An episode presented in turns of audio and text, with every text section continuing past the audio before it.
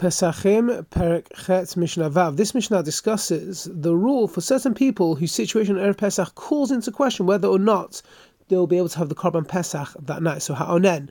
So the halacha for an onen, someone whose close relative died that day. So someone that this person is rabbinically forbidden to eat sacrificial offerings the night after their relative's death. And someone who's also re- who's removing a pile of rubble from top of a trapped person. So in, in this case, if that person who's trapped is dead, that person will become tameh from the corpse.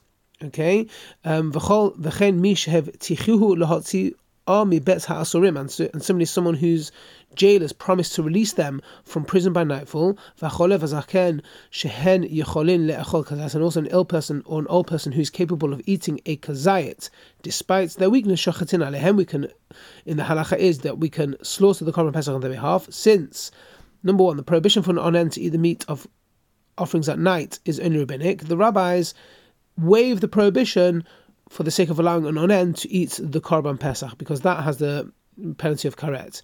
Okay. Number two, the case of the person removing the rubble doesn't know whether the victim is dead, so we assume that person to be tahar, and then we'll allow that person to eat to eat the korban pesach. In the case of the prisoner, we assume the jailers will keep their word and release them in time to eat the korban pesach. In the case of the sick and the elderly, again, we're going to assume that right now they can eat kazayit. We're going to assume that they can also they'll remain well enough to eat a kazayit that night. Now.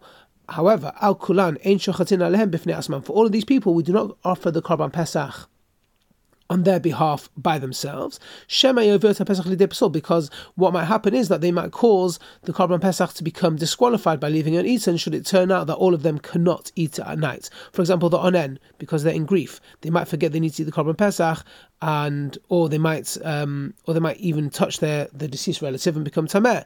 Okay, the rescuer if it finds out that the person they're rescuing was dead, that per, you know they'll become tameh. The per, prisoner might not be released, and the older sick person might become weaker at night, and they and they and they might not be able to eat. They might not be able to eat it. So we cannot offer the korban pesach on their behalf by themselves. So they've got to join a group that includes others, so that in the worst case, the others will eat the meat.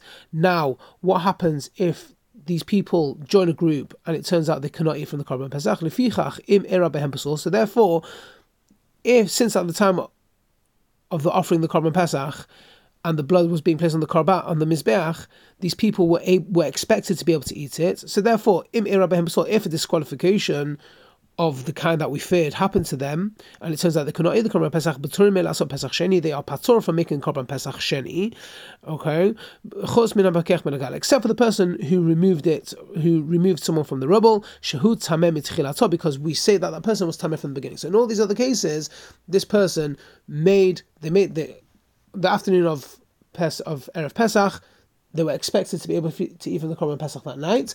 If the korban pesach was slaughtered for them, if whatever happened, for example, the onen became tameh or the prisoner wasn't released and they were unable to eat it that night, they're still able to you know, be counted as having offered the korban pesach, so they do not need, they do not need to do korban pesach sheni. However, when it comes to the person removing someone from um, a pile of rubble, what we say is that since that person was found dead, we now say retroactively this person was tameh because when he was on top of the person, on top of the rubble, this person became tameh. So therefore, at that time when the Korban Pesach was offered, even though we we thought this person was tahar, we now know that he was tameh. So therefore, um, this person was never eligible to have the Korban Pesach offered. So therefore, they will need to bring a Pesach sheni.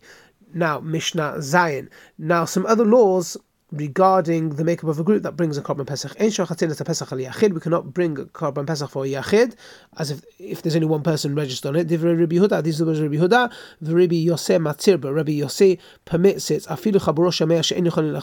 Even if there is a group of hundred people, that includes some people that cannot eat kazayit. Ein alehem.